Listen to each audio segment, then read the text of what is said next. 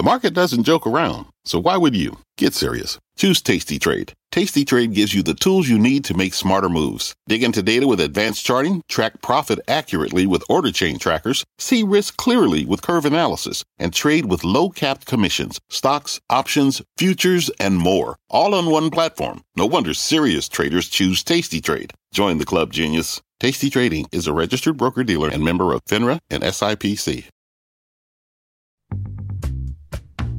Hello, everybody, and welcome to the keynote by CNBC Events. I'm Tyler Mathisen.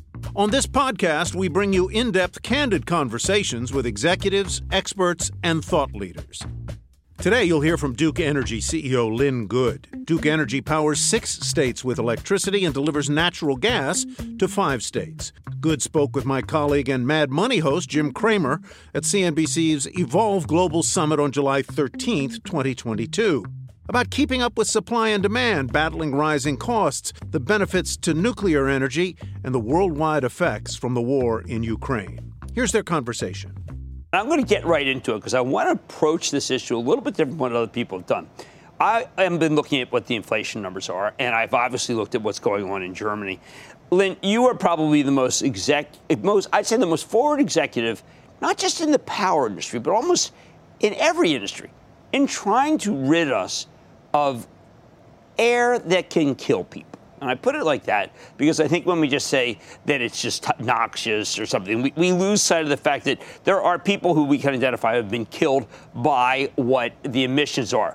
How can you justify, though, the uh, increasing nature of peril of moving to being to cleaner energy with the cost of it and the possibility that when we get there, it's not reliable? You know, Jim, uh, great question, and I appreciate the opportunity to be here today and to have this conversation with you.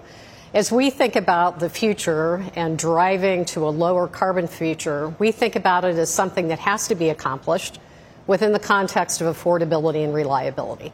It just doesn't work if we don't accomplish all of those things together. And so, as we develop plans on how we are going to progress, setting ambitious targets on reducing carbon, we also do that uh, within the constraints of what is going to maintain a reliable system that our customers count on, and also keeping an eye on affordability. And so I think that combination is something that we can't lose sight of as we uh, make the important progress on carbon, but not step away from the reliability and affordability that makes our economy competitive.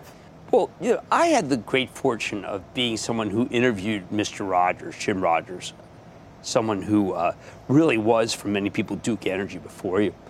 Eh, he was committed to coal. Why? Because he wanted the most reliable power. He wanted the cheapest power.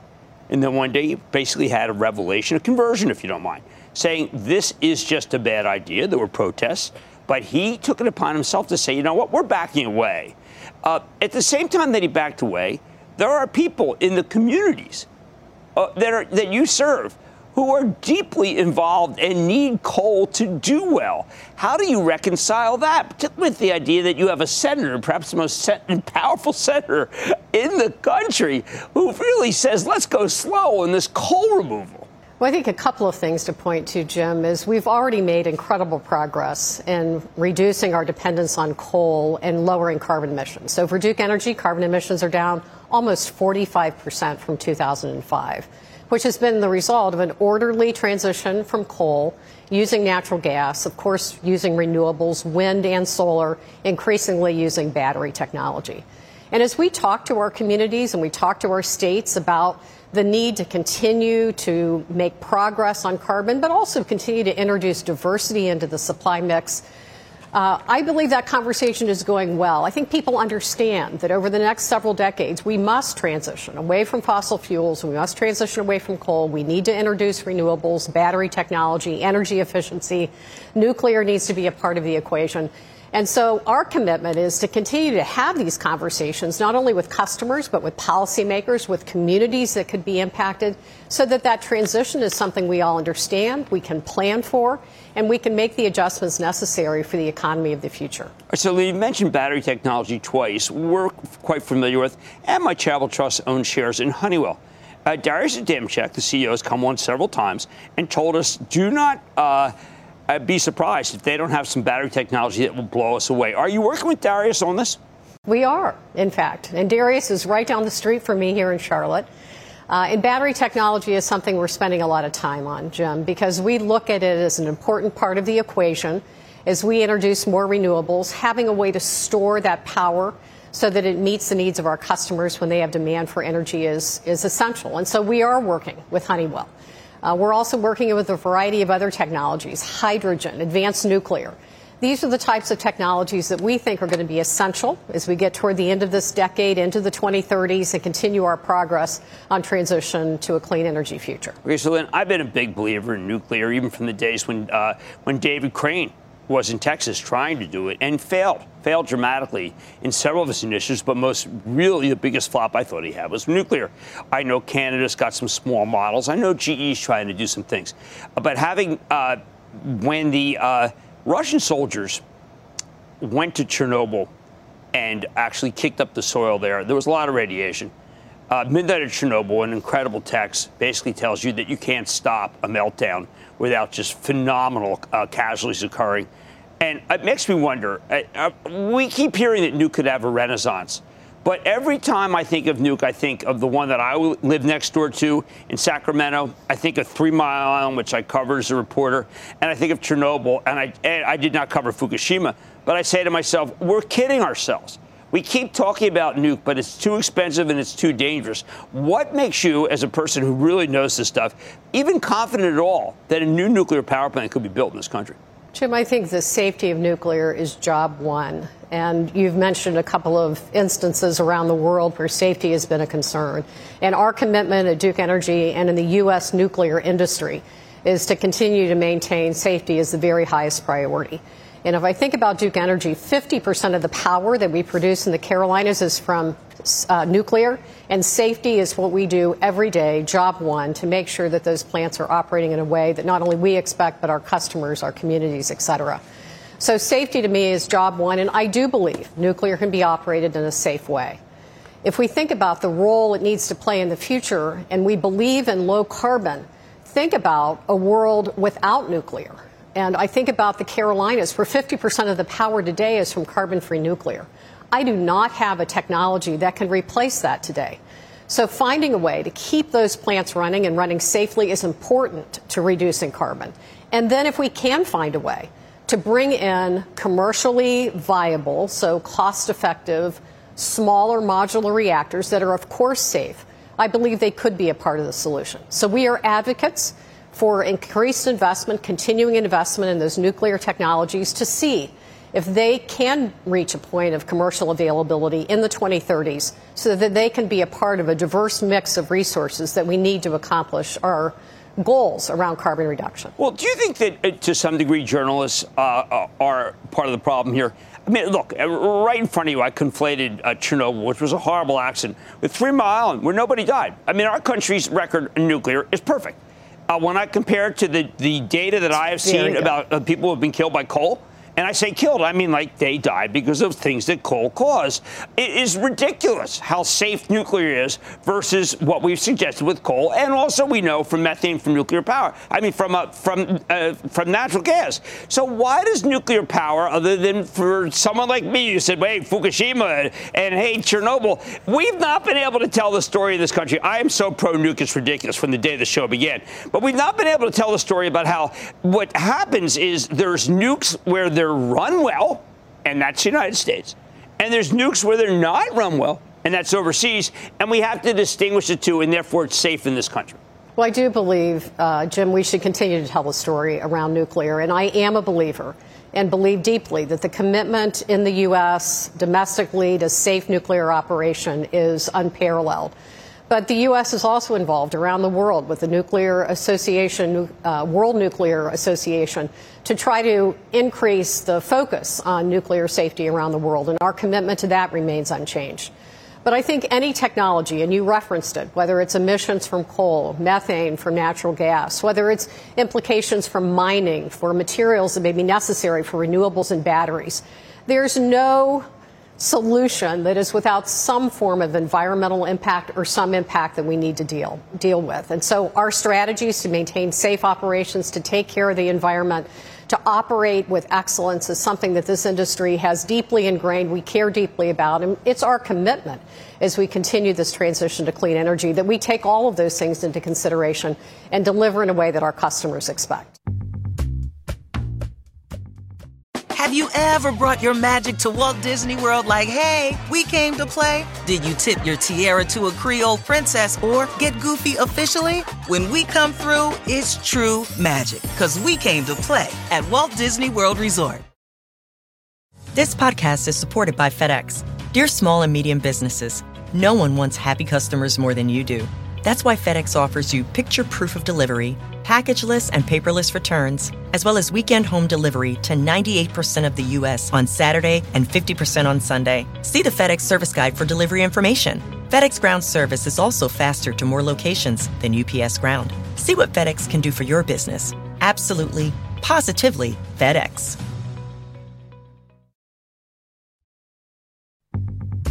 Okay, so there was a time when I believed that you couldn't go fast enough to uh, all green. They need to be able to basically go uh, brown to green. Uh, I didn't think there was any necessity to doing that at all. And now I see what's happened. Uh, Germany had the most forward policy toward it. Germany only has 27% of the days are sunny. We've certainly got more than that. We have more wind. But without a doubt, they went too fast. And I think anybody who thinks they went that didn't go too fast not, not has their eyes closed to what's going on in Ukraine. Do you ever think, in, in your uh, darkest moments, that wait a second, maybe we have to go slower. Look at what happened uh, to Germany. They moved too quickly. Jim, I think it gets back to the point that you made at the beginning of our discussion. When you talk about the pace of change, you have to maintain a focus on reliability, you have to maintain a focus on affordability, and you must make progress. And I think if we think about the transition with those three constructs, then we have a framework within, within which we can make decisions. And so, you know, reliability is incredibly important. We don't have a renewable technology today that operates, um, uh, is load following, that operates when customers need the power or that is available and controllable. For the most part, we take renewable energy when it's generated. We can store it for a few hours, but not over long periods or seasons. And so that's what makes things like natural gas important as part of this transition. So, in my mind, if I keep my eye on maintaining a reliable system, moving as quickly as I can toward carbon free resources, and maintaining a focus on, re- on affordability, then I think the pace is about right. All right. Now, the Australian uh, oil and gas companies pretty much uh, assured the Australian people that they would never export so much that the prices would go up. They didn't know. They made a mistake. It was wrong. Our natural gas companies are very, are very confident about a 100 year supply. But when I look at the surge in natural gas prices from $4 to $6, I put it directly on the feet of what's going on in Europe and the export. Now the, and now the headlong run to have more export facilities, LNG, in Louisiana and Texas. Are we going too fast there? Are we helping our allies at the expense of your constituents? You know, there are a lot of dynamics going on, Jim, and it sounds like you've had conversations with some of the producers today. Yes. I think we've had a bounce back in demand coming out of the pandemic. We've had global issues around the world impacting what's going on. We also have not been increasing production here in the U.S. We have some infrastructure issues. We have labor and logistics that have been a challenge. So you've had a confluence of events. And I think the issue becomes where do we want to take production over a 10 to 20 year period so that those who are producing natural gas can make the investments that they uh, need to, want to make, and have some certainty about where it's going.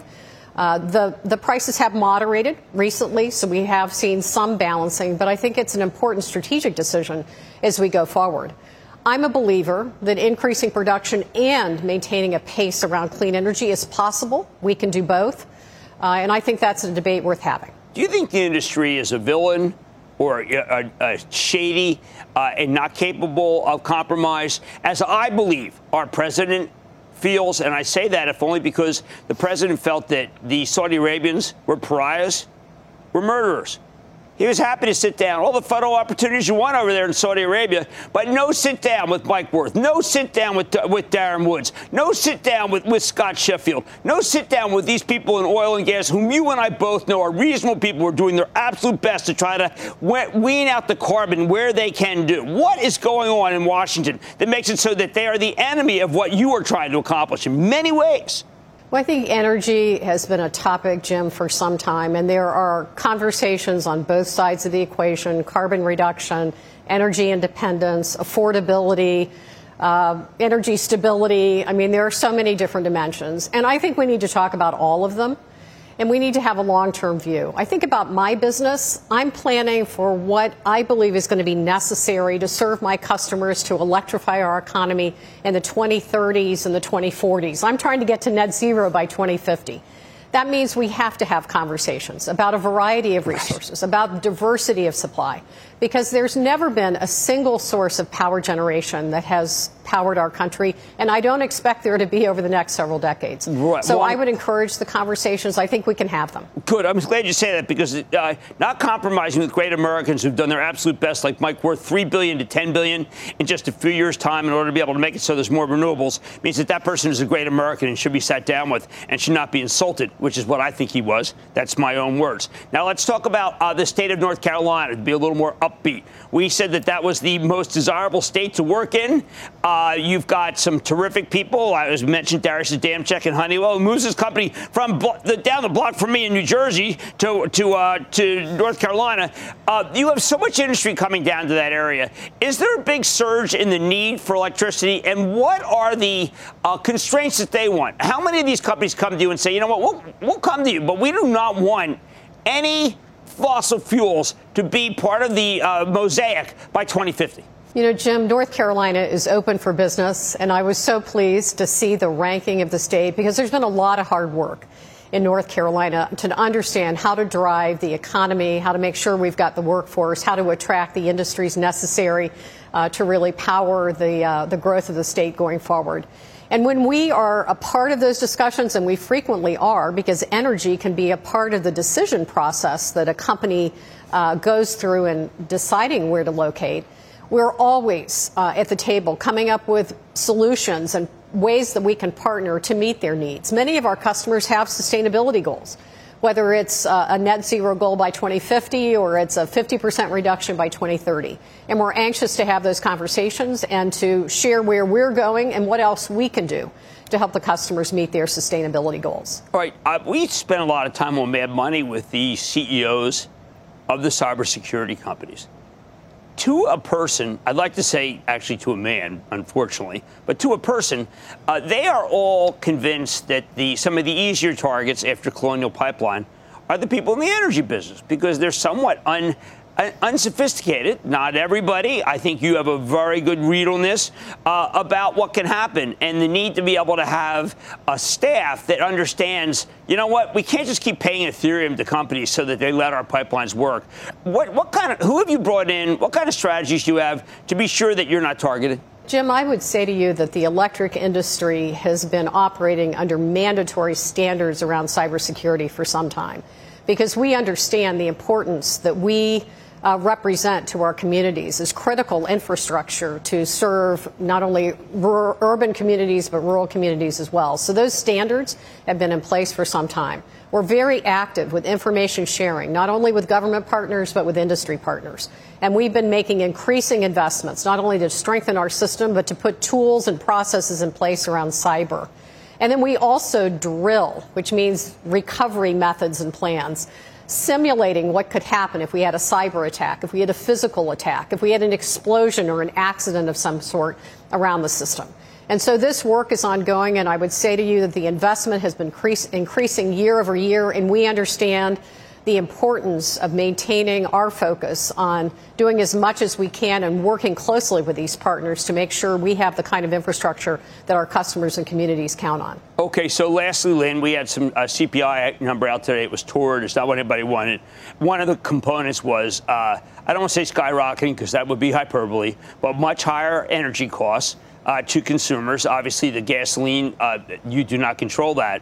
But if there was a way to be able to reduce the price of energy to your constituents, would it not require you to get dirtier? And is that an option if in a time when people are very worried about inflation to say, you know what? We're going slow here. We've got a number of great coal plants. We can extend them, we can make them cleaner, and we can keep power cheaper. Is that a compromise worth making? Yeah, Jim, I don't think that's a I don't think that's an equation that necessarily makes sense because it's actually the fuel that has been driving the energy prices. The high natural gas prices, coal prices are very high as the demand for coal overseas has accelerated and the price has actually increased to a global market price. I believe what the answer is, is to work on uh, domestic production, to work on our transition uh, to clean energy in a way that finds that balance between affordability and reliability, and to work closely with customers in this moment where prices are high to make sure energy efficiency uh, programs are being put in place, to make sure customers understand usage, to communicate, to provide flexibility on payment arrangements, to find assistance for those that are vulnerable, and to work our way through this transition in a way that that demonstrates the right long-term decisions so that we get to our ultimate goal of net zero by 2050. I don't think it's a choice on what type of energy we provide. It's looking at the long term and making long term choices that achieve the goals of affordability, reliability, and clean. But are some of these uh, more natural, obviously renewables, uh, inherently unreliable, given in some parts of your uh, territory you don't get a lot of sun and you don't get a lot of wind? Well, renewables come with an operating profile that's intermittent, Jim, just as you indicate. We have the ability with solar to put battery storage to move the power around a few hours. Wind has a slightly different uh, profile depending on the area of the country that you're in. Nuclear, of course, runs 95% of the time. Uh, we have energy efficiency products that our customers can use. Then, of course, we use natural gas for reliability as needed. So it gets back to that equation of, of a diverse supply. It's always been the case in the electric sector. I believe it'll be the case in the future. And that combination is what makes uh, reliability work. That was Duke Energy CEO Lynn Good. She spoke with Jim Cramer at CNBC's Evolve Global Summit on July 13, 2022. The keynote is produced by the CNBC events team. If you enjoyed this conversation, please share with your friends. You can visit CNBCEvents.com to learn about upcoming events and how you can join us. We'd love to see you. I'm Tyler Mathisen. Thanks for listening. This podcast is supported by FedEx. Dear small and medium businesses, no one wants happy customers more than you do. So you need a business partner just like you like FedEx, who understands your passion for serving your customers because they have the same commitment towards you. That's why FedEx offers you picture proof of delivery, packageless and paperless returns, as well as weekend home delivery to 98% of the U.S. on Saturday and 50% on Sunday. See the FedEx service guide for delivery information. What's more, FedEx Ground is faster to more locations than UPS Ground. Trust FedEx for timely deliveries. See what FedEx can do for your business. Absolutely, positively FedEx.